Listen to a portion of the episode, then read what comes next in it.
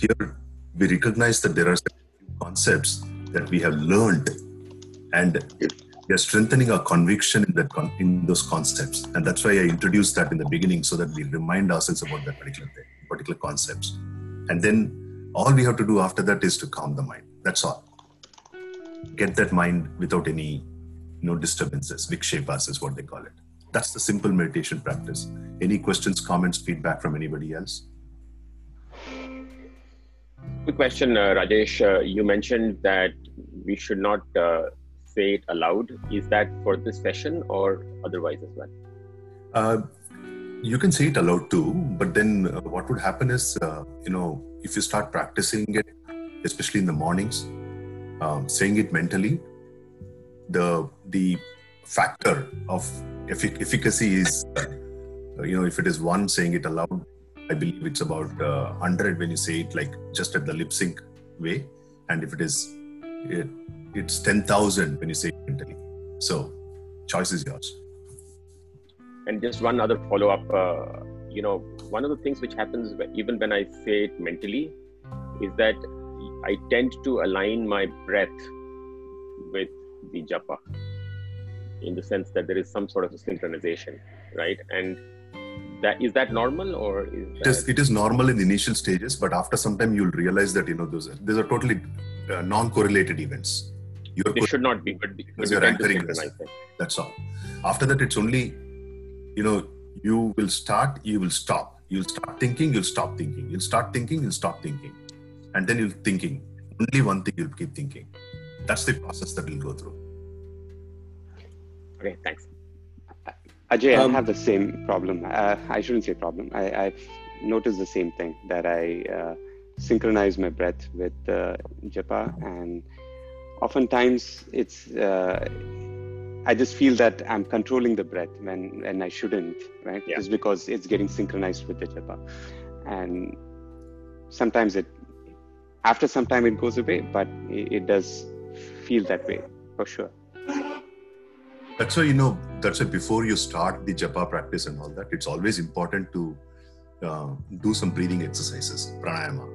Anuloma Viloma, you have to do because you have to calm down. Once it calms down, only then you'll be able to practice it a little bit more efficiently. Either that or you wake up early in the morning and then do it, 4 a.m. Two things, it will work. Both of them will work. Uh, uh, Rajesh, what, what does uh, Om Namah Shiva mean? Oh, that's a pretty long discussion. Uh, Om, symbolizes the true nature, the Brahman. Nama Shivaya, the five letters symbolizes the five uh, elements. Okay, so it says that Om has created these five elements, which in turn the entire universe, including my body and everything, is coming. So that's the symbolism of it. So Om Namah Shivaya is a representative that there is only two things in this entire universe. Actually, not two things, only one thing but apparently two things, which is the entire universe, which is built of the five elements. But I recognize that all these things have come from that Om, which symbolizes the Nirguna Brahman. That's what it is.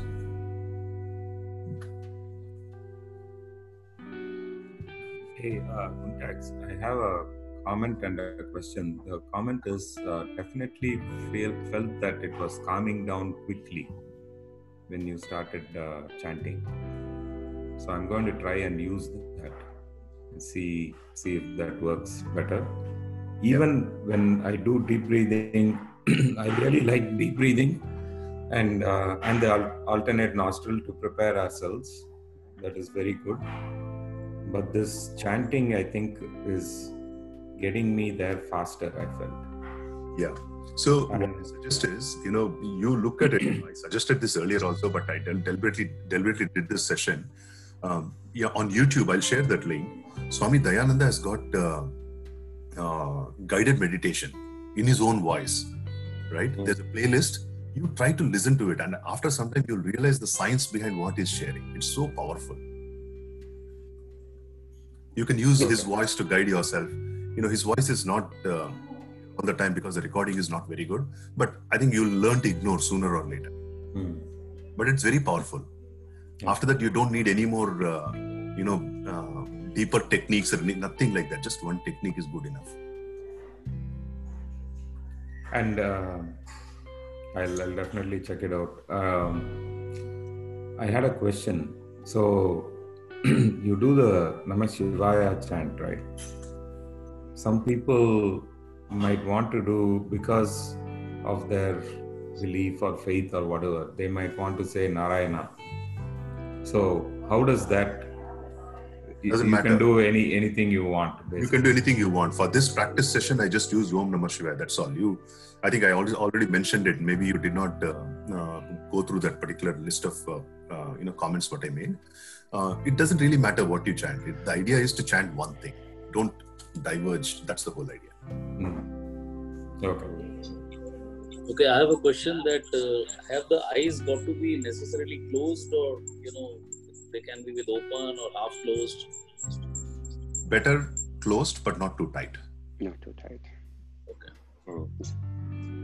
And you know, I mean, of course, uh, if it is relevant to the topic, like uh, those who chant Hare Krishna, you know, I have a few close friends who chant Hare Krishna. So, but there, I think the difference is that it is with a lot of devotion and, you know, with that, uh, you know, mix of towards bhakti yoga a little bit, you know, because you're just surrendering to Krishna. But here, what I see is that the very fact that you say you can choose any mantra, even if it doesn't have a meaning, you know, like uh, one of the articles which you shared, that grin grin or you know whatever. So I think this kind of chanting is different from the Hare Krishna chanting.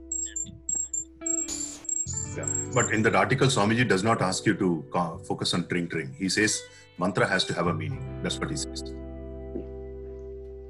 Yeah, the, the whole idea is to focus the mind on one thing, right? Yeah. So you, you're giving the mind something to do, and so the mind doesn't have to go all around, and it knows what is coming next, right? That's the key thing in in Swamiji's article there. Um, right. The fact that the next moment, the thought is more, de- it is deliberate versus anything you want. Yeah. Yeah I just wanted to share my experience. You know, so when I started off, um, you know, when, while I while I was waiting for the pause between what you you know when you started doing the japa, um, at that point of time, I started observing that okay, what. Hey, Sakuba, your mic is a little feeble. Okay.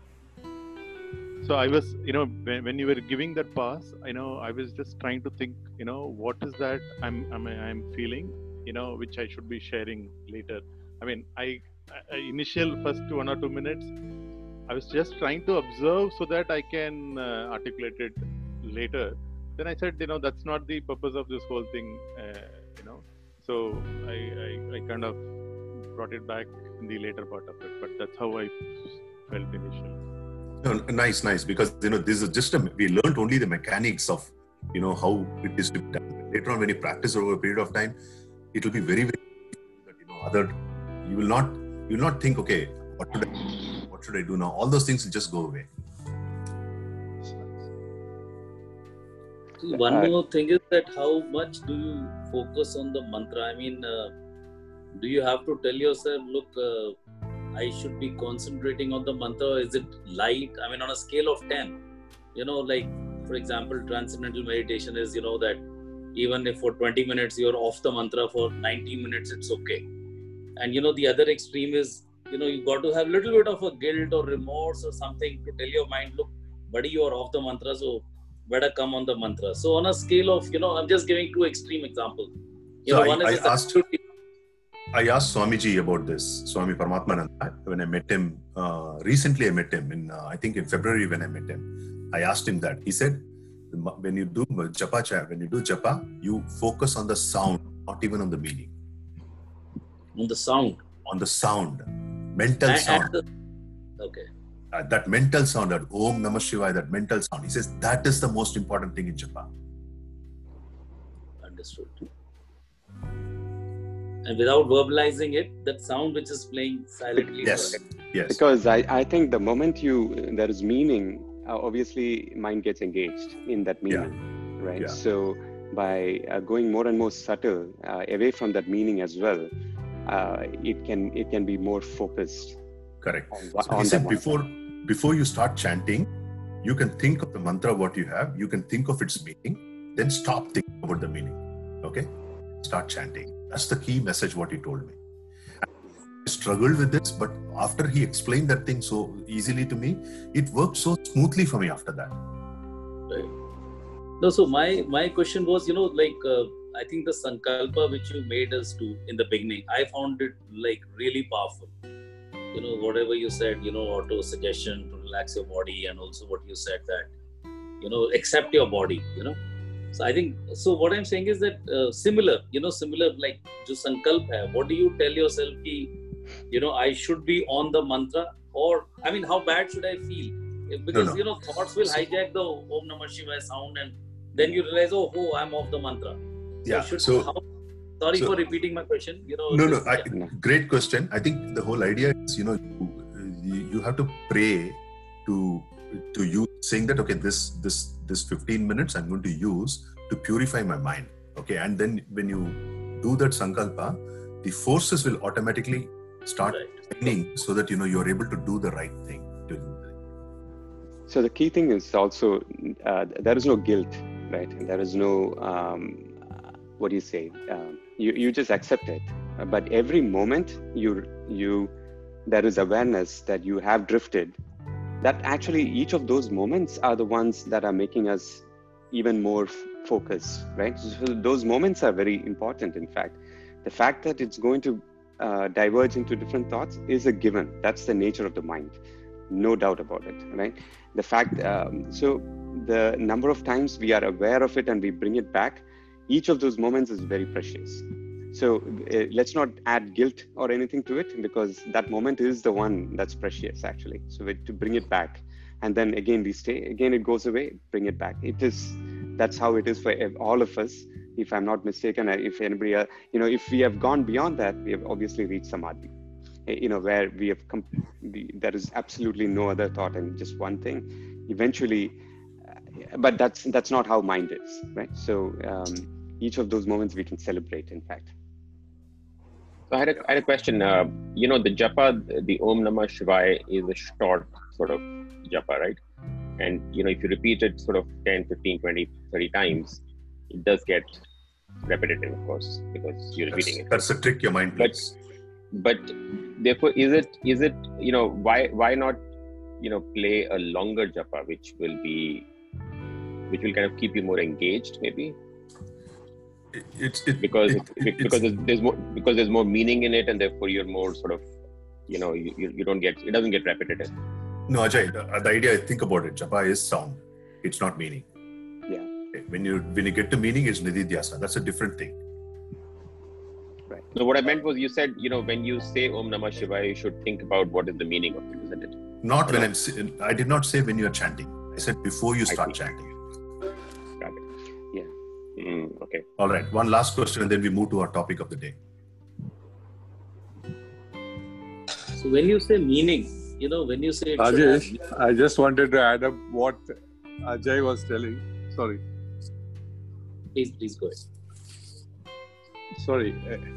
No, what I want to say is, uh, I was reading somewhere, and I somehow it strongly stuck to me, saying that mantra is not for repetition you know mantra is for realization you know.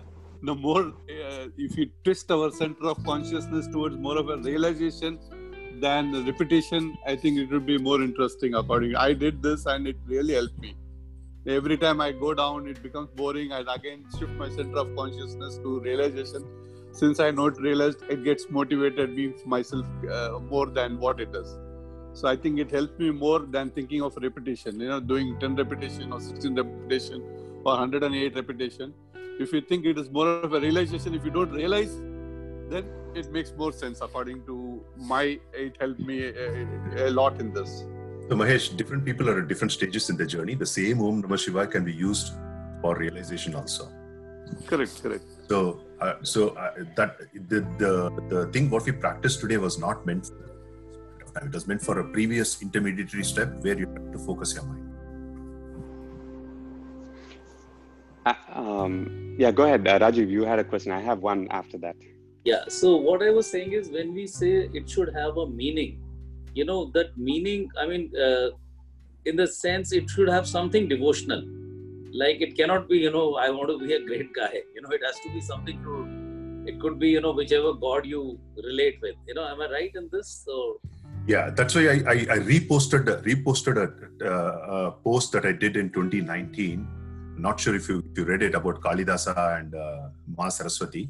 The whole idea is if you do japa or any other meditation and if that is meant for you know giving you a puff in your chest saying that man i'm a big meditator or i've got this and all that then you're, you're feeding your ego which is going yes. in the wrong direction of what what it is. That's why it's very very important for you to realize that you know you're doing this for a particular purpose. The purpose is that big big vision what you have right. but you know that you're still not there. So in kishore's words you you want to go beyond phd okay? But you still don't you know that you're at lkg or ukg or whatever grade. So you got to go you know the step and you know the path and you're following that particular path. So right. to look at that part of it and you have to understand that this is a reality. Got it. Thank you. Um, Rajesh, in terms of uh, the amount of time, right? Uh, I have one comment on the question. The question is, um, I, I, felt it was uh, uh, for me personally, it, it, it seemed um, a little hurried. But I'm assuming uh, that when we practice or when you recommend this practice, it would be for a longer time, right? You're giving the gist of this. Is, that yeah, right? That is correct. That is correct. I, I okay. just I didn't want to divert from our original topic of discussing the Gita book, right. but okay. went to kind of you know to show because there were a lot of questions right. came came from multiple people. It was it was like a sample. So typically you should take between 20 to 30 minutes to do this. The few minutes you'll have to uh, spend in terms of you know yeah. breathing exercises. Then you get into understanding sankalpa and then all that, and then you do japa for a longer period of time, right. thanking thank, thanking the you know yeah. whatever, and that will work work like a charm. Try it. Try it yeah. for three weeks, exactly. four weeks continuously. Right. Uh, the other other point about I know a couple of comments were made about yeah it does get boring after some time. I I, I went through that phase. Just want to quickly uh, point out after uh, once you cross that phase, uh, it becomes uh, very very interesting because you are uh, right you're observing your own mind. Um, and it becomes very very interesting. Uh, you won't realize the amount of time that goes by. Um, it'll be one hour and then you'll be like you don't know that it's one hour. It's not like you've gone to sleep. You're so aware that uh, and it's fast you're fascinated by the thoughts that come in into your mind itself. So you'll be engaged with that uh, after after this phase goes away. Um, I'm just saying. So hang in there. I mean, the the question, the main thing would be to uh, practice regularly, and that would be daily. So. Yep. Yep. All right. That was great. Hopefully, you guys uh, enjoyed the session, and uh, thank you for bearing with my grunt, grunty voice. All right. Who wants to kick off today's discussion on who is God? So, Guntax, how many ever times I uh, listen to uh, or or read about this and, and listen to some references came from uh, you know lectures and everything that I had previously listened to. I I still found it extremely hard to just uh, it's it's a I think I have a problem. The problem is I try to visualize everything okay? And it, it's a very uh, natural thing that I, i'm used to doing. And whenever i try to start visualizing it is just that does not work. Even even when i listen to lectures of swamiji i had the same kind of problem. But the the beauty of listening to the lecture was that he kept saying you will do this do it in, in reading uh, uh, Swamiji's chapter, also I found the same problem. It's just a comment, it's not a question. I, I ran into the same kind of problem, and I realized that uh, probably this, what you taught us earlier uh, with the meditation and the chanting, I think that will definitely help. Yeah, agreed.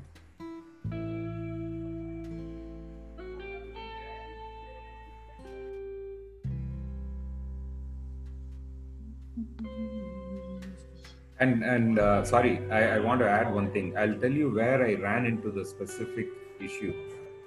Uh, is when uh, I started reading about uh, Upadana Karanam and uh, Nimitta Karanam. Nimitta Karanam is was very easy for me because it's things that we are familiar with and it's the uh, as he describes it, it's the objective and the objects, right?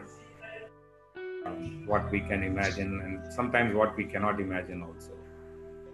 But the source behind that is uh, uh, when I tried to do that, I, I hit a wall.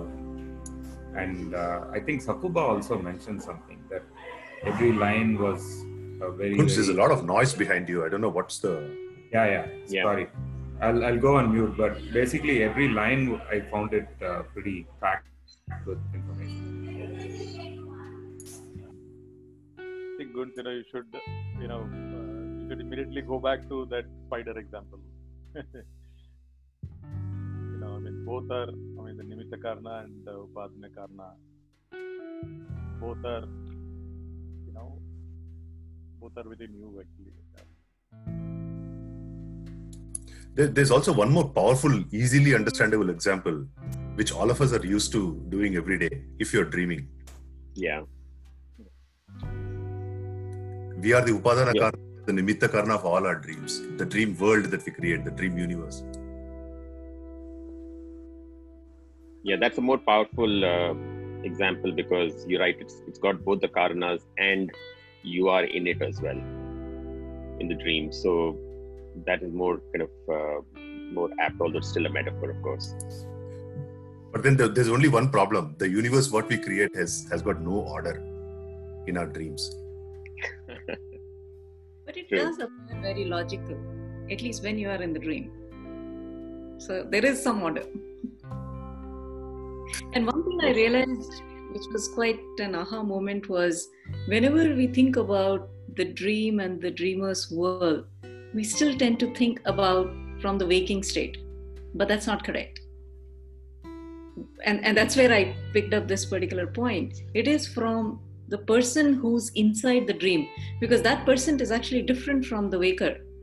The waker is sleeping, whereas the person who's in the dream, he feels hungry, he feels he or she feels thirsty, whereas the one who's sleeping doesn't do that.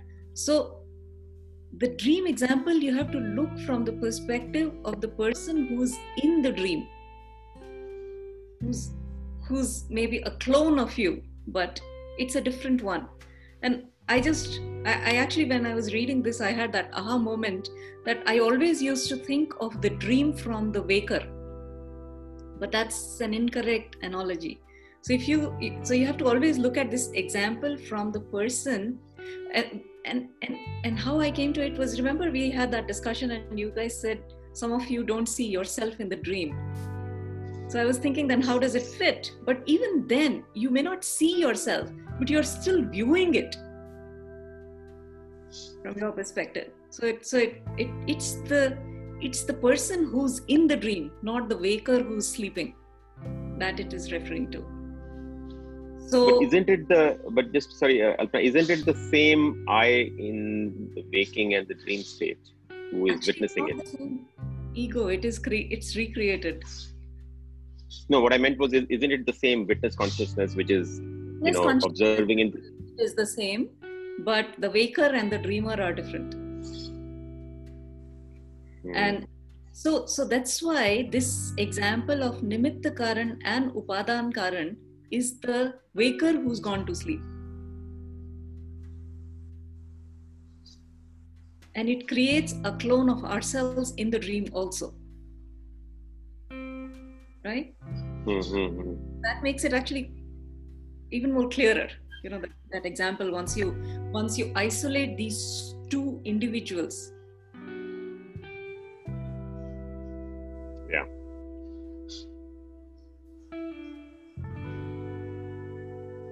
yeah and, and uh, Alpana, take, taking forward what you said, I think the, the, the problems in the dream happen because that that that dreamer is involved in all that situations. You know, being chased by a tiger or whatever. You know, being hungry and all those things.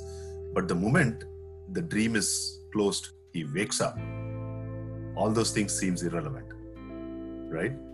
And the same analogy you have to apply here in this world as well. You know it's we are running around but there is somebody else who is actually quote unquote equivalent of sleeping.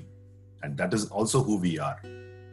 And correct. and it's not the same waker who will be that thing. So i think then you stop chasing it as an object so as a waker you will not know it. Correct. You have to come out of the dream. Correct. To realize that. Yeah. It's a subtle point but but an important one. Yeah. Yeah. Yeah. Need to reflect on that a little more. Yeah but i see what you're saying. Yeah. And, and, and the way and the way it was kind of I, was trying to you know i like the dream example also for uh, and, and this is one of the lectures where this was very nicely described where i think the the gita talks about something called the srishti sthiti laya karana right which is god right? Which is basically to say that you know you you you create you sustain and then you dissolve right? And even in the dream you know it's a it, it could be a two minute dream but you have created it you have imagined it and you, you have dissolved it right? So in, in, it's, it's a very very good analogy uh, to how the creation uh, and the pralayam then follows. Correct. And the waker is never in a doubt. Yes. You're right. As soon as the waker wakes up he's not he or she is not in a doubt that oh that that was a dream and i was there and you know i i i experienced all that. In the sense i didn't really experience it. It was an illusion sort of a thing. So that's how correct, the correct. god, god yeah. is I see what you say. In doubt. The one they refer to as ishwar. Ishwara yeah. Which is uh, at least i mean so i spent a lot of time and I, i've kind of sort of uh, this has been going on in my mind for a long time as to what is ishwara right? And I think you know as I read more, you know, chapter seven, uh, sorry, chapter ten in this case or eleven, and listen to other things, you start to kind of form some impression of what is this, you know, God, if you will, or Ishvara, and it appears it is really the what I call, you know, obviously it has got the element of uh, of uh, of Brahman, right? Obviously, because that is where sentience comes from comes from but essentially it is kind of what you call the perfect you know perfect creature or perfect uh, perfect sort of entity which has essentially kind of designed the whole universe right? And uh, and sort of i don't know whether it controls it or not but i guess that's what he has done and then it's really for up it's really for us as jivas to use it and to do good things and not so good things and you know you know pay the or, or kind of uh, you know bear the consequences of it. But god is in a way sort of is a combination of the of the consciousness and the five elements if you will and he's then used that to create a perfect universe sort of or, or, or a very orderly universe at least so the whole reason universe is created for jivas to have their experience otherwise god has no other no okay. other purpose. Exactly. So exactly. actually, exactly. We are, we are the real current behind this this whole. Correct. I have um, uh, this. This may be off off piece, but uh, have you guys seen the movie Inception?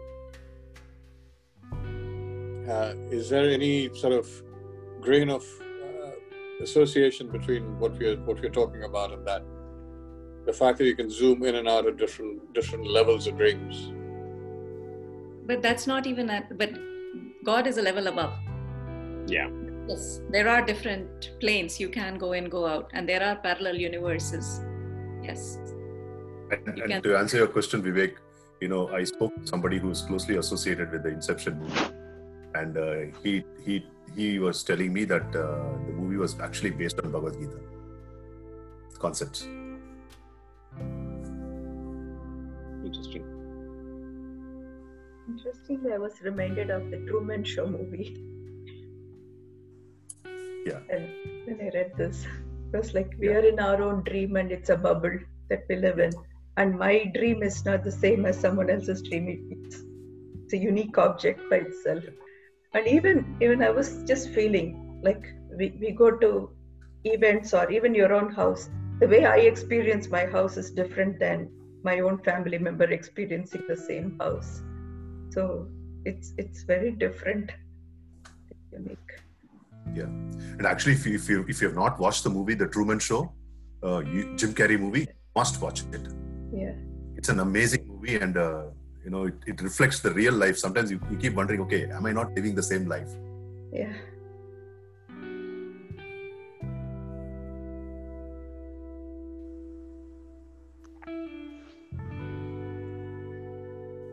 So, um, just to add to what Ajay was saying, um, in terms of you know what is God, right? So there is a consciousness part of it, and then in terms of the um, the other side, the the matter side, one um, understanding I have is is that you know just like um, if you take any um, power or resources or you know in terms of let's say fire right? Let's say let's just say fire.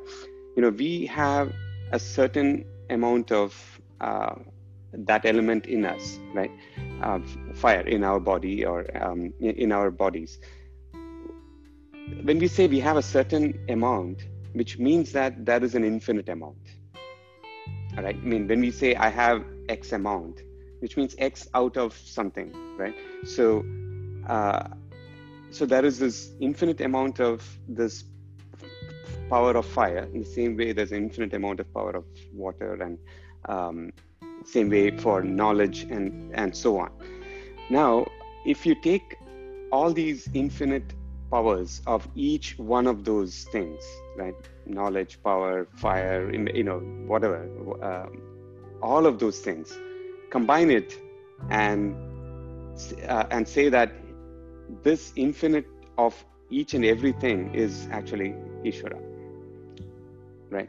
So uh, I, I, just wanted to put it out there. If it, obviously these are very abstract concepts, so I just wanted to see if others had uh, had a similar understanding when they went through it uh, and how they understand it.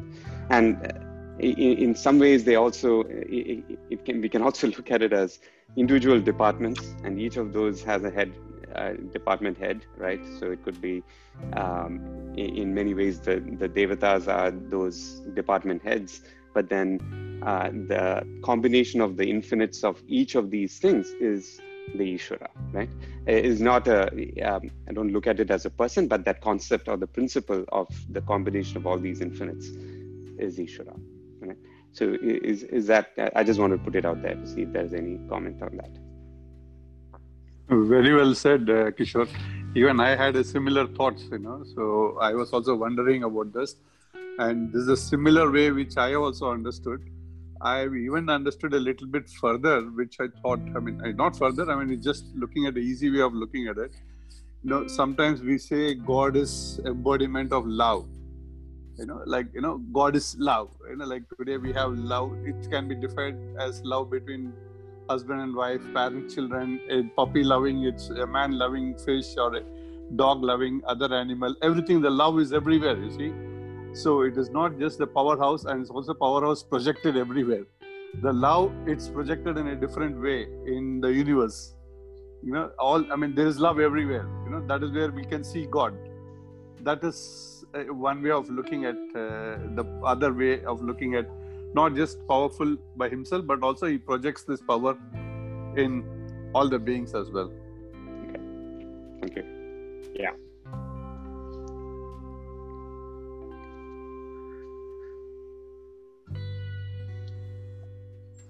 So there was this interesting uh, topic in the book which talks about belief and uh, reality, right? How many of us knowledge continue to believe that God exists? How many of us know God exists? I think that is an interesting point of discussion for me in the book, actually. Yeah, he talks about belief and knowledge, and that belief can change, but knowledge is unchangeable. Or, and in a, in a way, sort of that example that he gives of a watchmaker, I think, where you know when you look at a watch, you say there has to be a watchmaker. So there is knowledge. It's not a belief thing, right? It will not change. Or I think another example is one of whether the fire is hot or not. I mean, you know, if somebody says fire is not hot, you know, it is a, it is knowledge. It is not a belief. It is not going to change. the fact is that it is hot and therefore the uh, i think the word that he used was uh, karya and karana cause and effect uh, and the fact that this universe exists which is kind of works with clockwork precision uh, like the like a watch for example suggests that it is not a belief but it is a fact that there is a creator. So which basically means that you know uh, if we really really understand uh, going back to the discussions that we were having a couple of days back from a scientific perspective and also from a spiritual uh, gita perspective uh, i tend to believe that uh, you know the scientists probably are still struggling to whether to believe or not believe but there, we know that yes there is a god. There's some creator who has created this. We don't know what the creator has it but yes that is it is there. I mean even if you think of the whole big bang theory where it kind of says that it has the world or the universe has emerged from that sort of one singularity uh, where there was kind of energy which was dense and and powerful etc etc you know science doesn't go back to where that singularity came from right and I mean, at some level, you know, I don't know. I mean, when you hear about uh, God and uh, consciousness, right, or matter and consciousness, we say it is anadi, it is begin, beginningless, right? So you could argue that even that that sort of singularity was beginningless. But uh, I think what Vedanta does is goes one step behind that singularity to say what is what is kind of where does that sort of singularity arise from?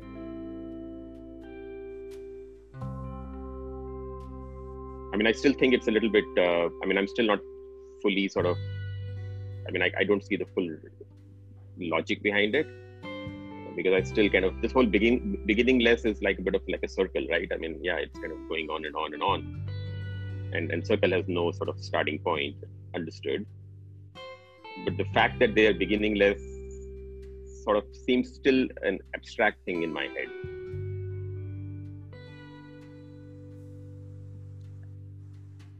So, uh, Ajay, good point. But then that's where I want to tie it up to the uh, the Shravana Manana Nididhyasana practice, right? I think you know, think back, you know, think back maybe about let's say uh, ten years back how we were, and maybe two years back how we were, and one year back how we were in terms of our concept of what the world is, what the universe is, about ourselves it's fair to say that things have changed in terms of our understanding of who we were and what we were. I mean, if, if in, in, in the discussions that we've been having, if somebody, if any one of us claim that, yes, I am the body, then I know that, you know, maybe the uh, understanding has still not yet gone in there in, in, in, the, to the depth that it has to go. Do you agree to that? Right. So yeah. likewise, the whole, whole point is, you know, sometimes the conviction does not come to us, but then it's, it's important for us to hold on to that conviction to find answers, but not make the assumption that you know my conviction is right but the rest of the data is wrong. Uh, when i say data i mean the data provided by the scriptures right? But we have to do the reverse reverse thing. We say that okay i have the conviction but it doesn't seem to match what the scriptures are saying and i know that the scriptures are right. Therefore i need to figure out how do i change my conviction with the confidence that you know they, it aligns with the scriptures. So the only only principle that is there for that, or the practice that is there, is Shravana Manana Nididhyasana. So as as you keep on hearing more and more of of of uh, the scriptural talks, then the concepts or the the convictions what we have that that are so strongly etched in ourselves will start slowly changing. No, no, I, I agree with that, Rajesh, totally. And I, you know, to me, I think I, I, I remember one of the comments I think Alpana you had made where you know we go into a science class uh, for example, with the assumption that what is being said by the professor is right, and that it is really for me now to get to the point where I understand, right? So exactly the same sort of analogy works here, and I mean, I you know, I, I fully get the fact that you know there is there's a lot of logic in how this is working, but this the the the, the whole question of beginningless has not sort of you know you know you could argue that you know you know if something has to have happening forever and forever is from infinity which means that it was always there right? So I get that, but it's still a little bit sort of uh, it's not sort of fully anchored in my mind. But I, I think the conceptually and just philosophically, I think I get uh, I get that part. Try going to the dream example. When the dream start it's not that you start from the beginning, right? Suddenly, your grandfather appears who would have definitely existed before that dream really started, right? Yeah. So that is how the one who creates it also gives time to an age to the people who are appearing in that and brings in the cause and effect also actually it's a very very powerful example that dream no the dream is very powerful so I'll, I'll ask you another question i'll ask you another question Alpana. so what is the cause of the cause so there's a cause and effect okay so the cause is god right? And the effect is the universe. Okay simple example right? Now what is the cause of god? Or, or what is the cause of the cause if you will? The cause itself is is maya.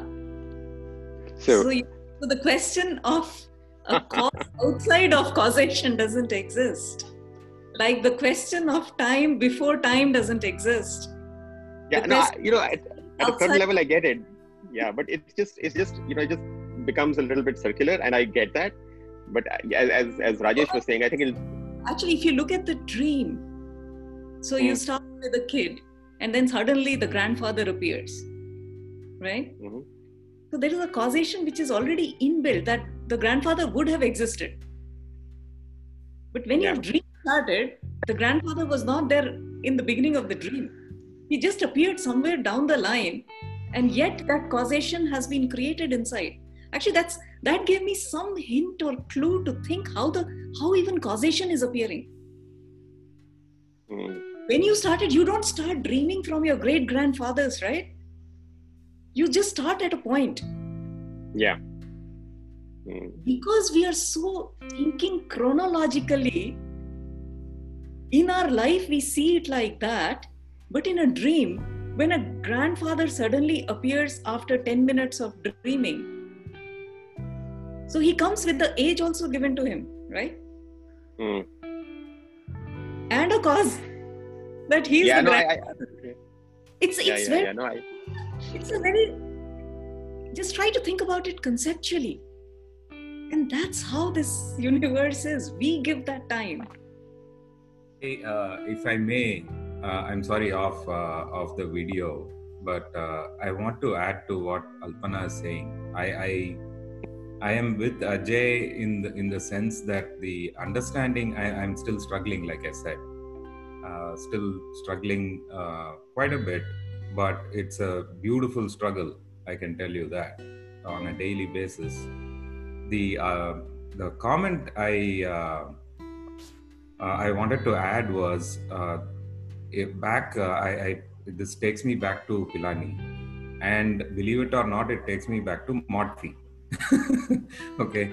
Um, so one day and and some of these memories are like dreams now to me. Uh, one day i was talking about uh, special relativity with mole. Some of you might know mole mo lakshman right? We were in the same hostel in ram ram bhavan and i was asking him you know the special relativity is just a bunch of equations uh, what's the big deal so he said you I won't use Pilani language and all here, but he, he just basically abused me. and he said, "You, you idiot! You don't get it. This is a completely different way of thinking. Don't worry about the equation. You know, you have to put yourself in Einstein's shoes and think how he thought." I said, boss, uh, okay, that's fine. The, let the semester pass. and I just want to get something and get the hell out of this thing but thinking back on that and i am very interested in those types of uh, things now and it i keep going back to that day when mole was explaining this to me over and over and i got it because it's a totally different angle of thinking and uh, I, I, have a feeling that is what you are trying to say alpana like it's like that dream analogy I'm going to go back and think about it. I still don't fully get it, but uh, it will require a different uh, mindset and different angle of thinking. Yeah. And then I go back to then again, why are we trying to prove Maya which doesn't exist? I kind of knew you were going to come. That I knew you were going to true. come to that. that is true. You know, uh, th- this is the thing, right? If if uh, uh, Einstein himself had been in front of you, if you had asked him the question, he would have answered, "Yeah, I don't know why," because he, So- so I I- think he himself realized that. Yeah. So I have a slightly different sort of take on Maya somehow, uh, and and I, again, I'm trying to sort of use you know reasoning, which is kind of uh, you know it, it needs to kind of get get it get settled in my head. But you know, I the way I think of Maya though is that you know there is some matter or you know energy or whatever it is, and the only reason it is kind of you know alive or or sentient is because of of Brahman, right? And that therefore, you know, they, they say it doesn't have an independent existence, right? So, in some ways, without that sort of sentient light of consciousness, consciousness, Maya does not exist. Got it? But at some level, it does, right? I mean, it, it does have. Again, it's very similar in the sense that it is also beginningless. So, I mean, it's a slightly nuanced way of thinking. I mean, right or wrong, I don't know, but. Uh, but yeah, I mean, you're right. It is it is an illusion. You could call it an illusion, but at some level, it is an illusion because it does not exist independently. Yep. For that, you know, uh, Ajay, you know, great, great point. But uh, you know, for that again, we have to understand it only through an example.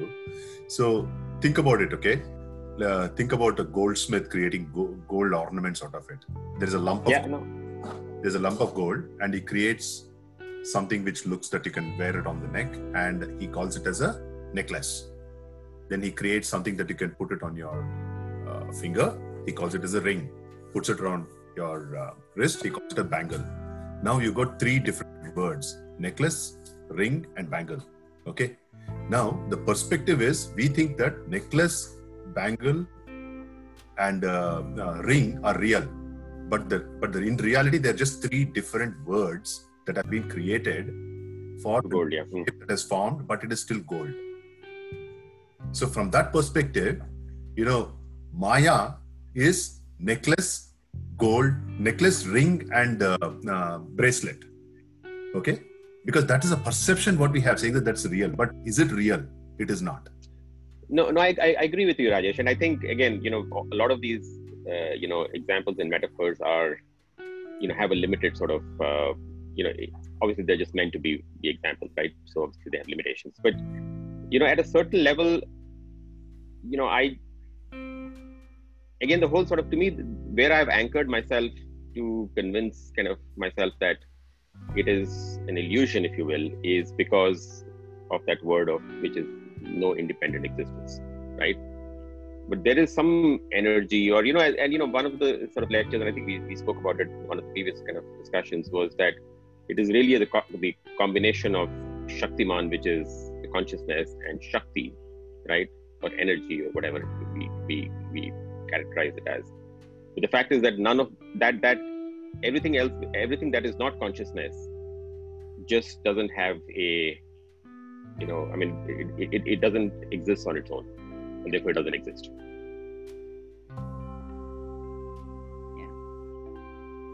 I- want to pivot the discussion to another point, right? In, in- in our opinion, you know, are there three things: universe, me, and God, or are there two things?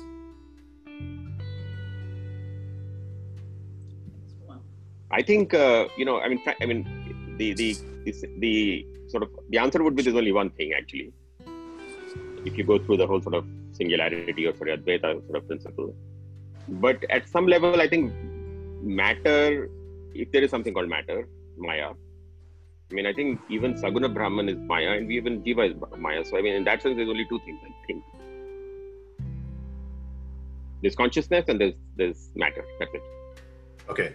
So the corollary question: If that is the case, then how do we see ourselves? Do we see do we see that there are two parts in us? One part of it is universe, one part of it is consciousness, or do we see ourselves different than universe? Mm, will be part of that universe, I guess. As in, like, not I'm talking about the I'm, I'm talking about the body mind complex. That is part of the universe. So you draw the line at that point where you say, you know, I am I am consciousness plus something else, which is body, yeah. mind, everything, and that is part of universe. Awesome. That's that's that's the that's the right uh, way of thinking, yeah. and that's what I was hoping to hear. We can look at it as a, a microcosm of the of the cosmic universe, isn't it? The body mind complex and the the consciousness. Yeah. And that's why I call I call Ishvara the kind of the perfect machine, if you will, with all the right characteristics, you know, sattva guna and whatever else. So Ishvara is like the like the perfect perfect sort of potter or you know creator or whatever you call it, and we're like a part of that universe and we're just part of his creation actually i mean we just um, a, a small part of that, I guess.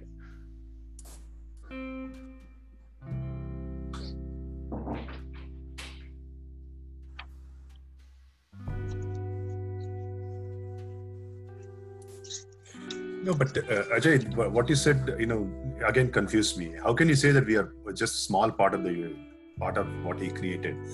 Just few minutes back, we discussed that you know there is within our the way that we identify ourselves is that there's body mind which is part of the universe then there is consciousness. Mm-hmm. that means if body mind has been created by consciousness then you are consciousness isn't it? No no absolutely. I get that. I, I know sorry I, again this is just choice of words. You know the body mind complex is part of universe right? And and i you know uh, kishore you use the word macrocosm and microcosm right in a way, sort of the the full universe or the big sort of creation is the macrocosm, right? That's perfect. We are a sort of the body mind complex is a small part of it, and therefore it receives a relatively small small part of the consciousness as well, the same consciousness, which is just singular, right? And so that's how I think of Jiva, right? Which is it's a part of the the body body mind is part of the universe, but it receives the same consciousness that everyone else gets. Does it make sense? Mm-hmm. Yeah, but so we are the mic. Why do we why do we think that we are different from others? Why do we think we are different from trees? Why do we think that we are different from plants? Or why do we think we're different from some other person? You know, the reason, right? What's happening to that? That's that's possibly because of our composition is different. So, for example, I mean, obvious difference between us and uh, sorry, humans and plants or or animals, for that matter, is the absence of ego right? There is whatever. I mean, that, that's part of the universe, right? I mean, so our comp- everyone has a different composition, whether it is a living being or a non-living being, right? And so each one is different because we are just composed differently, I guess. Yeah, yeah. The, the, yeah. the ego is one. The, in terms of the composition, um, hello. Uh, in terms of the composition, the um, good way to think about it is uh, the proportion of gunas are different even between people, mm. between us and a rock or a tree or a plant or an animal. Um, the, the proportion of the three gunas are what makes up the variety in the universe, right? If you really think about it, the RGB three colors make up all the colors imaginable in the universe. In the same way, mm. the three gunas in the right in, in different combinations uh, create the variety that's there today, right? So that is in, uh, purely at the level of matter. And the level of consciousness, the way I understand it, is it's the same thing. Just like there is only a, a that light is the same uh, in space, no matter. Um, it's the same thing that's flowing everywhere, right? It, it's going everywhere. No, that's correct. That's correct. and like you said, alpana again, one few, few sort of discussion a few weeks back, rather, uh, the Saguna Brahman is mostly sattva, right? Or all sattva in terms of the gunas. Mostly sattva.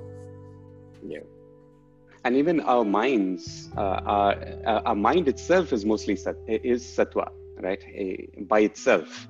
And then there's rajas and tamas getting added and that's why we call it purifying the mind to remove or reduce the amount of rajas and tamas in the mind right? So you don't need to actually make the mind uh, what do you say um, pure in the sense it is pure we are removing the impurities in, in, in, in that sense right? It is sattva already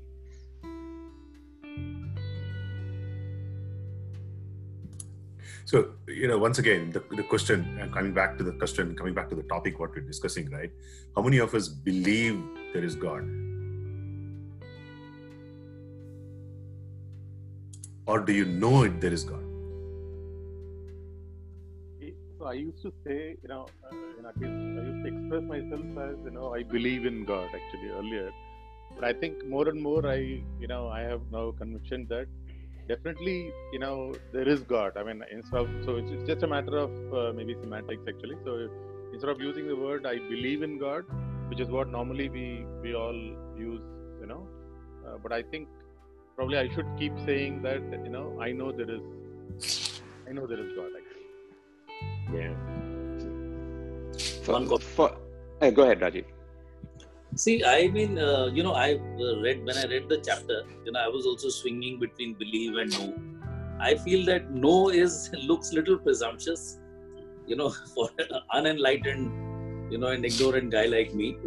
I mean, for me to say that, you know, I have no doubt that, you know, that there is God, but to say that I know, I, I mean, you know, uh, so belief is like, you know, uh, it's somewhere in between belief and know Is, you know, I know there is a God, but I don't have enough knowledge about him. I just felt a little bit of an arrogance or, you know, oh, I know kind of an attitude in saying that I know God.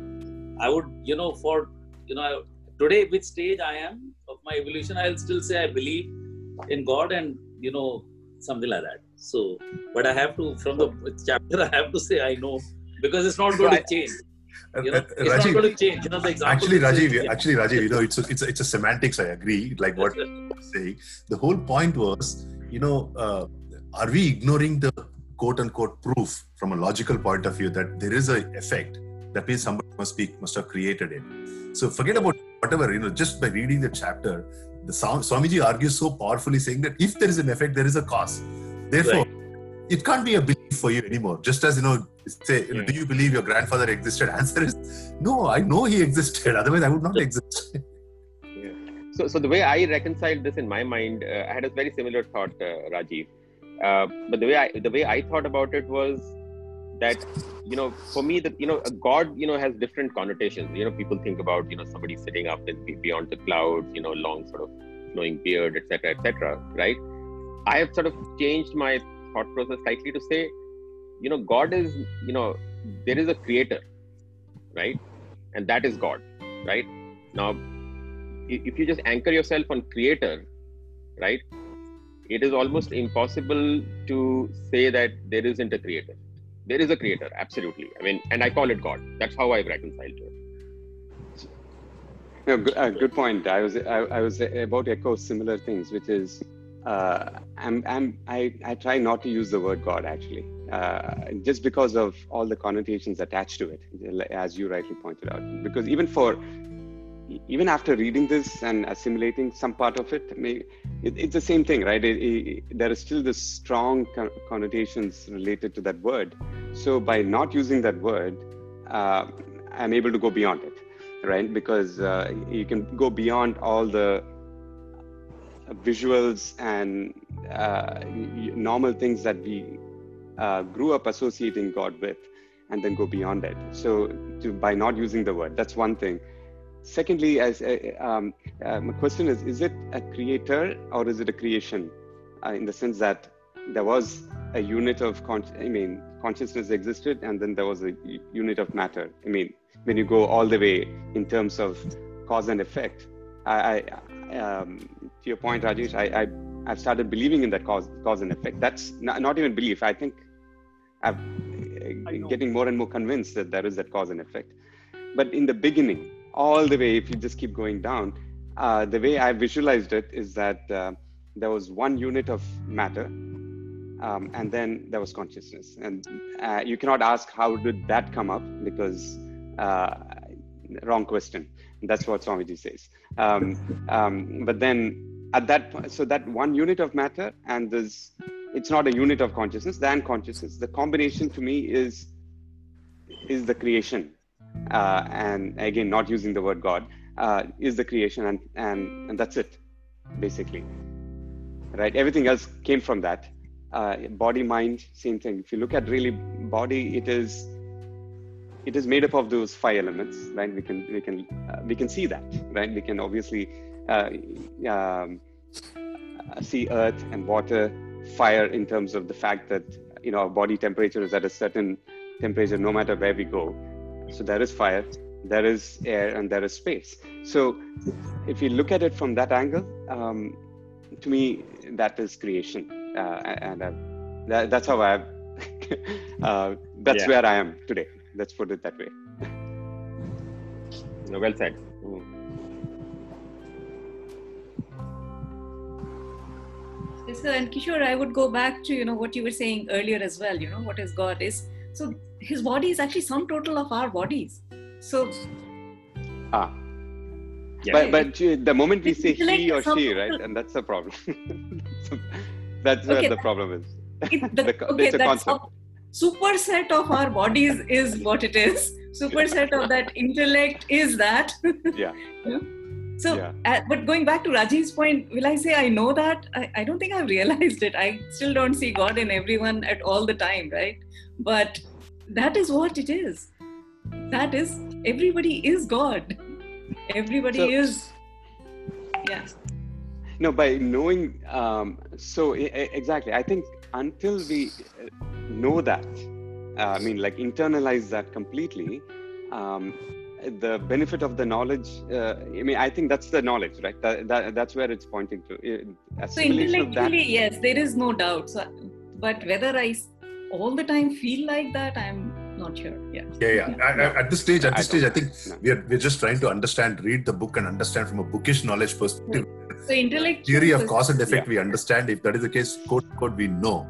Then the right we realize that's not that's not there. I completely get it. But do yeah, we logically do we accept or not? Because tomorrow when somebody asks us a question, okay, do you believe in God? I mean, what should be our answer? It should not be yes or no. It should say wrong question. Yeah. Why is it a wrong question, uh, Because we know it is there. We know God is there. There is a creator. There's a creator. Okay, I mean, okay, I see. You're saying belief versus okay. I yeah, yeah, yeah. That's the point because we are using the words in very loosely, right? And when people ask us this question, sometimes we make the mistake, and when we make the mistake, it reinforces negatively in our mind that what is the what thing. So for uh, me, it's uh, it's actually the the idea that there is a God, and which is, as Vivek was saying in the group, it you know there's idol worship and all that i actually uh, relate more to it now than i did previously with this knowledge that what you know what um, kishore was saying earlier that it's all a combination of these three tattvas and then all these devi devtas are of the higher form because they are more sattvic than most of us around so, in that sense, you're praying to them so that you become like them, and then, therefore, beyond that, you get into the Brahman level. At least that's conceptually how I built the logic in my head. Perfectly. I, I, that's exactly how I also think too. I, I remember having this conversation with somebody else in my um, in my uh, one of my relatives who was a very very um, somewhat really uh, spiritual but very religious person right? And and uh, for him um, whatever is depicted as idols are real for him right? So he, uh, he was arguing uh, you know that, there was this conversation about is, uh, you know do you believe in god? And so i asked him what do you what is god? Because uh, to me let's make sure we are talking about the same thing because without that then there is no you know you're going to have one you know um, visualization of what God is, and, and then you're asking me that question. So it's very, uh, so to him, all that, all the devis and devatas and, and gods, they actually exist and they exist somewhere up there. And that's how it is. So I, when I try to explain that I don't believe in that way, he was countering it by saying, "How can you prove me wrong? Prove me wrong, then." Right? Uh, I said, "I can't. I, I you know, it, it is. There is no way." So that, that's why the moment, yeah, there's such a tricky uh, subject uh, that it is very hard unless we first agree on the fact that uh, what is God if we agree on, right? So, uh, and that's why I don't use that word now. mm. Yeah, it feels like I mean the whole concept of uh, you know different gods is like an intermediate step almost because we can relate to sh- sort of form and you know yeah, uh, yeah. stuff like that, right? Yeah. But at some level, you know, it is only it's only a, a representation, right, of it, the creator. I think right? it comes through in which which chapter, Rajesh? I think it's the tenth chapter. Uh, yeah, I think uh, tenth. I, Yeah. I don't know. I think it's Yeah, yeah, yeah. Tenth chapter, it, it comes through. This, you're right. Uh, uh, there is a gradation there. So I think we are we are at seven twenty three. I think we should probably spend a few minutes to discuss about a concept of idol worship now. Symbol worship because it's important Sure. because there's a lot, Yeah, of, it is lot of confusion which goes on. First of all, you know, let's start with the basic question: Is it right or wrong? Nothing wrong with it. I don't think there's anything wrong with it. No. My, Do um, I think we symbolize need to understand we always start with what we know. And anything that we know has something that we can see. So we always try to understand by relating to what we know. And it's a bit like from the concrete to abstract. Absolutely. You you have to Yeah. go at that. You cannot be expected to um, what have put your mind or faith or whatever the word is into something which is abstract if you can't even go through the concreteness. It's a bit like how we do meditation, isn't it? For you know the, the different ways of doing meditation is also. Um, I mean, you can just again. I'm just making an analogy about it. That's it so I, I think there's nothing wrong but i think it, it depends on what happens beyond the point of what you just take it from there and just go mental about it then that's where the problem arises Yeah, yeah. And actually, I, I I suggest one thing. You know, recently, just having done the Ganesh puja yesterday, and you know some other pujas in the past also. Next time when you do puja, you might want to listen to the mantras a little carefully because one of the first thing that comes uh, before, uh, I think it's probably after uh, before, I think, is you actually quote unquote install like a download. Okay, a piece of software into that idol and and you say that I am downloading that principle of energy, energy, into this particular idol that I have in my home, and then you do your sankalpa to pray. Okay, saying that I'm praying to that energy. So basically, that idol is a symbolic representation of the principle that you are invoking in the mantra.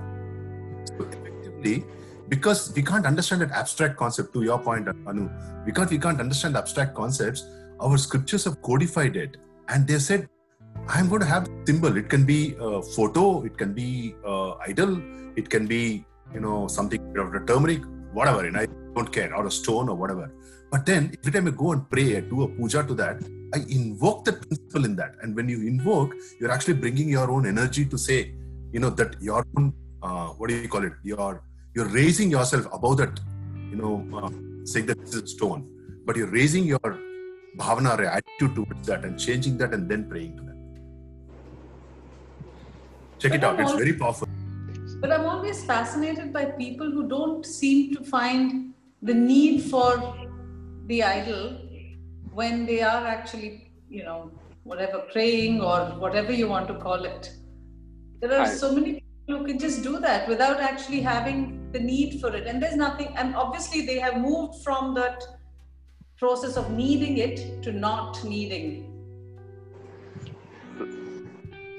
Good point. See, to uh, Rajesh, uh, to your point, um, I struggled with that, right? I mean, the ritualist uh, rituals and the ritualistic way of living, um, and going beyond, beyond as in, in seeing it for what it is, which is what you're doing. You're you you understand what that ritual is.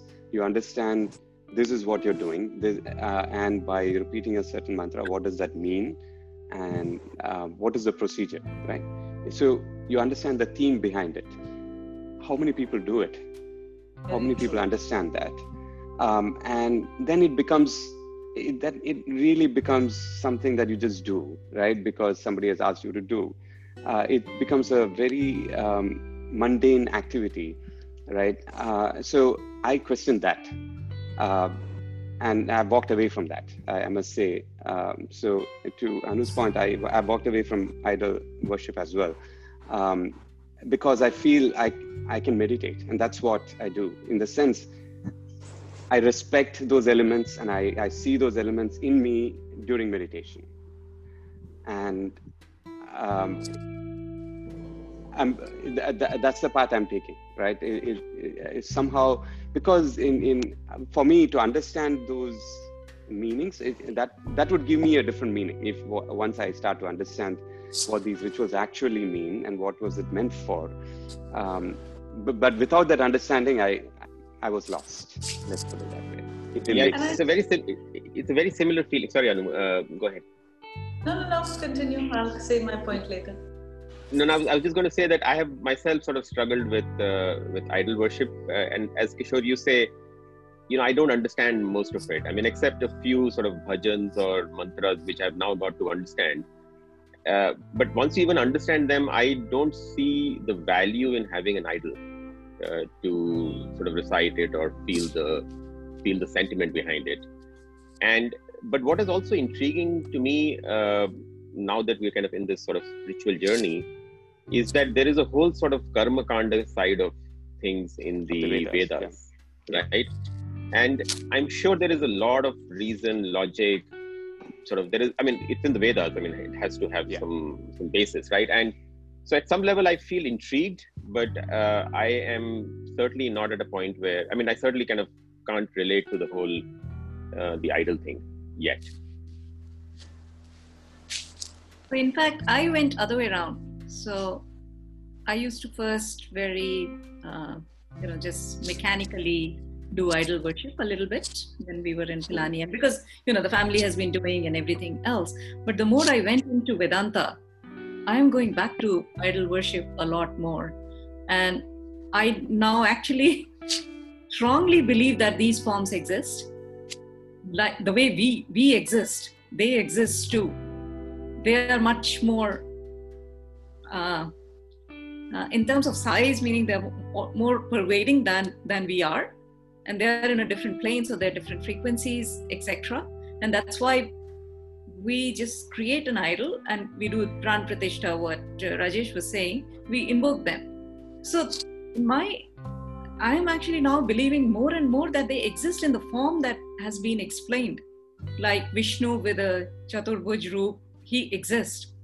But these are also, they're not at the level we were talking about God.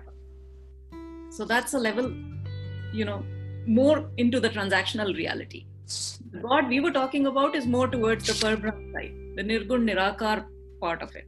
Mm, yes. So it's between the two. But these, what we refer to sometimes as demigods, etc. They do exist, and their forms are because rishis have done sakshatkar of them in that form. And it has been described in Vedas, there has to be some authority to it, but they're in a different plane because there are different frequencies that exist, and we don't know them yet. And probably I'm actually more on if we call from the intellectual knowledge side that they exist, from believing even. Yeah. Yeah, and and uh, to your point, right? Actually, you know, if you recall, uh, if if, uh, if you ever chant the complete Gayatri mantra, right? Gayatri mantra starts by saying Om Bhuhu, Om Buha, Om Suha, Om Mahaha, Om Janaha, Apaha, Om Om Satyam.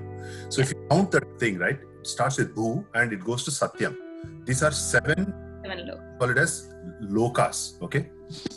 Bhualoka, Sualoka, and all that. So Bhuloka is the one that we experience that in the physical life form that we see, that everything that is a Bhuloka. But beyond that, you have the seven uh, uh, lokas, and it's not higher or whatever.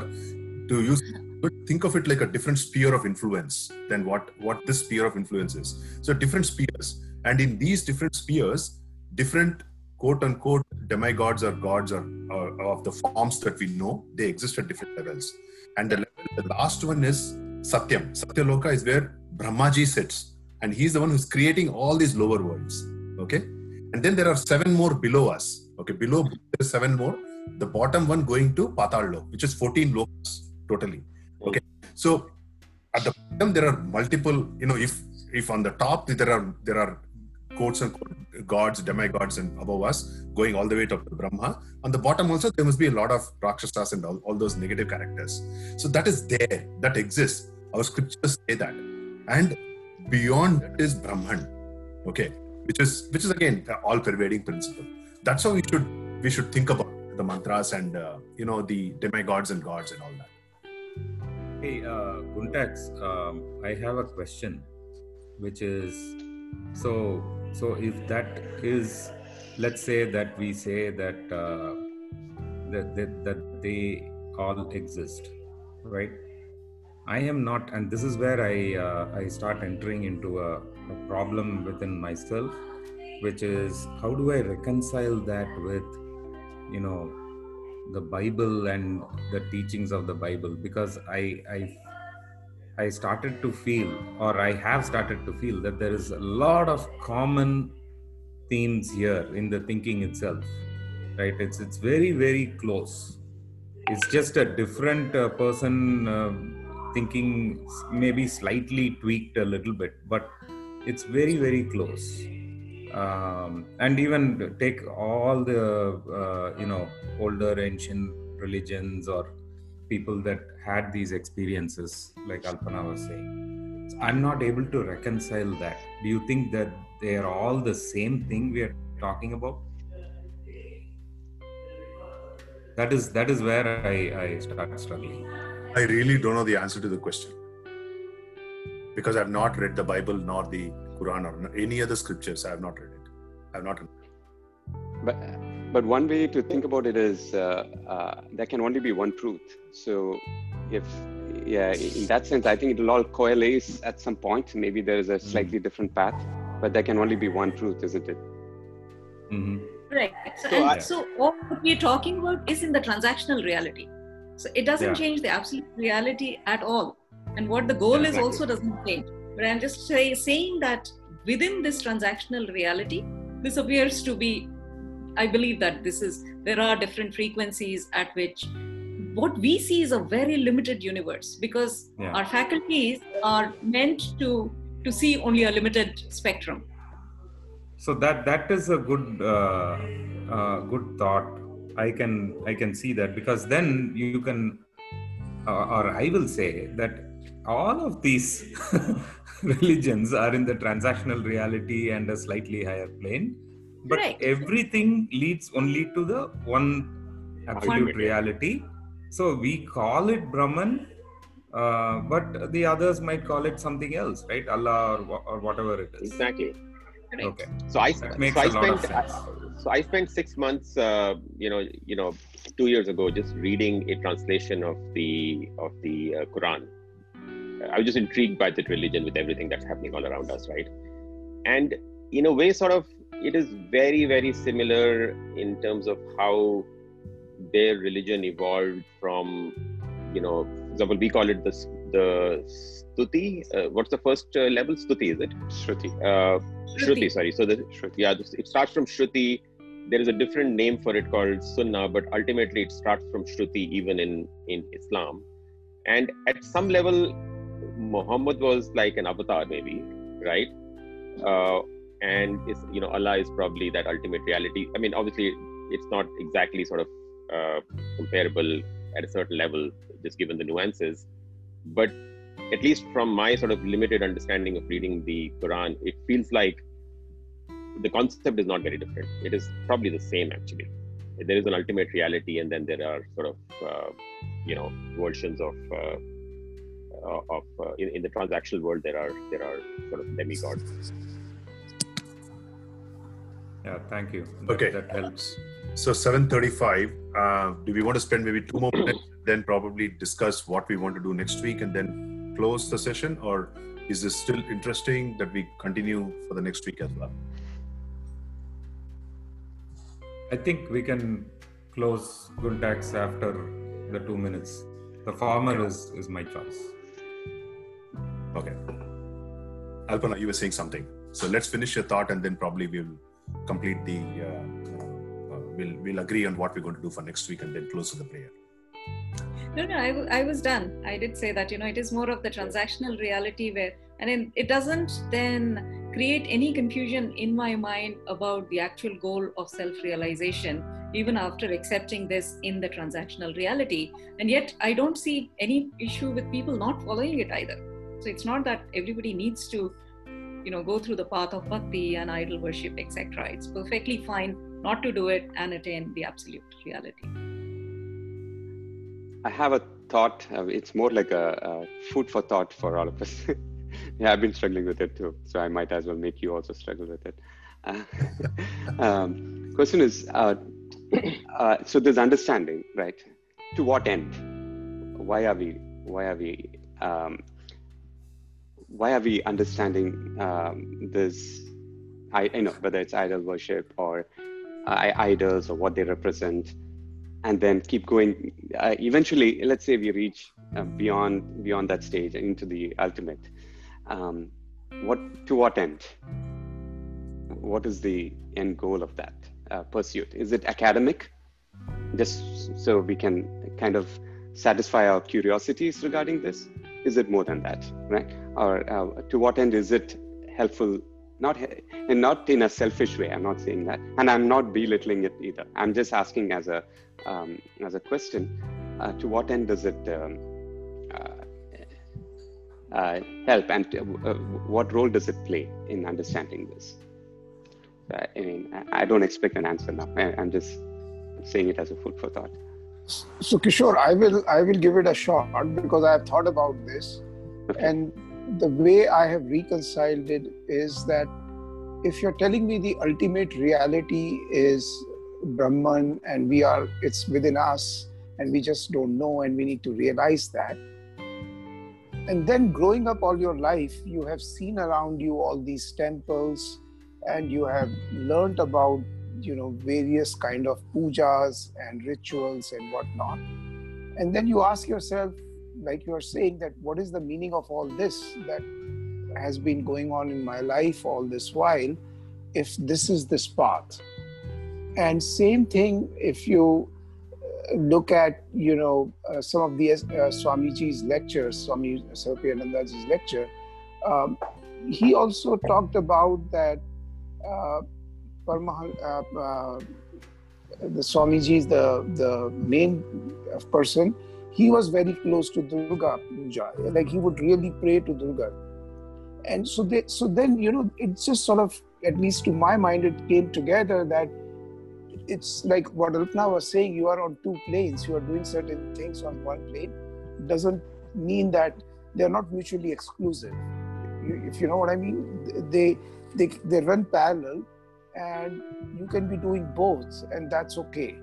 Um, but the idea is that you at least in your logical mind you want to see where all this fits all this idol worship all these rituals all these pujas.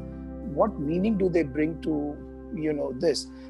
And and what rajesh was saying that by uh, doing pran pratishtha or by doing ahvan of these uh, de- deities um, you are perhaps moving in that direction. I mean that's how at least i have thought about this question. Right you know the the thing is eventually we reach a point by understanding and resolving these questions right? By i think um, um, the way i'm kind of getting to is it eventually gives you uh, puts you in a certain calm and peaceful state of mind. Uh, it, it, those questions are resolved and you start to you don't see differences you know things of um, between people between you you start to connect at a more deeper level because of understanding it at a deeper level. Uh, but th- what does that give you right? So again if you look at uh, cause effect cause effect um, the effect is that um, you start to feel very very peaceful right? That that calmness sets in because you don't see differences and hence there is uh, and, again i'm i'm i'm still kind of formulating this but that calmness sets in because you don't see since you don't see the differences um, the craving and uh, all that stops right or slows down I, sorry go ahead I'm I'm stopping it right now. All right. Anyway, I think I think Kishore, you have an uncanny ability to have probably read the next chapter of the book. Oh, is that app? Okay. So, so, maybe what I would suggest is, you know, we will probably, uh, uh, you know, I think we don't need to repeat uh, discussing who is God chapter next week. I think it's fairly okay in my view, but it gets connected to the next one. You know, your question, you know, for what purpose are we trying to understand all these things? Actually answered in the next chapter called as self is Brahman. Okay, that's the chapter.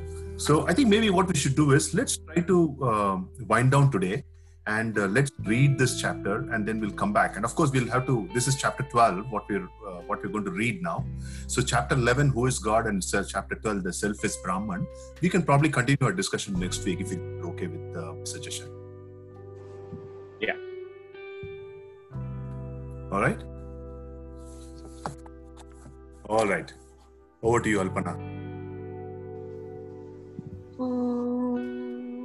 पूर्णमदः पूर्णमिदं पूर्णात् पूर्णमुदच्यते पूर्णस्य पूर्णमादाय पूर्णमेवावशिष्यते ॐ शान्ति शान्ति शान्तिः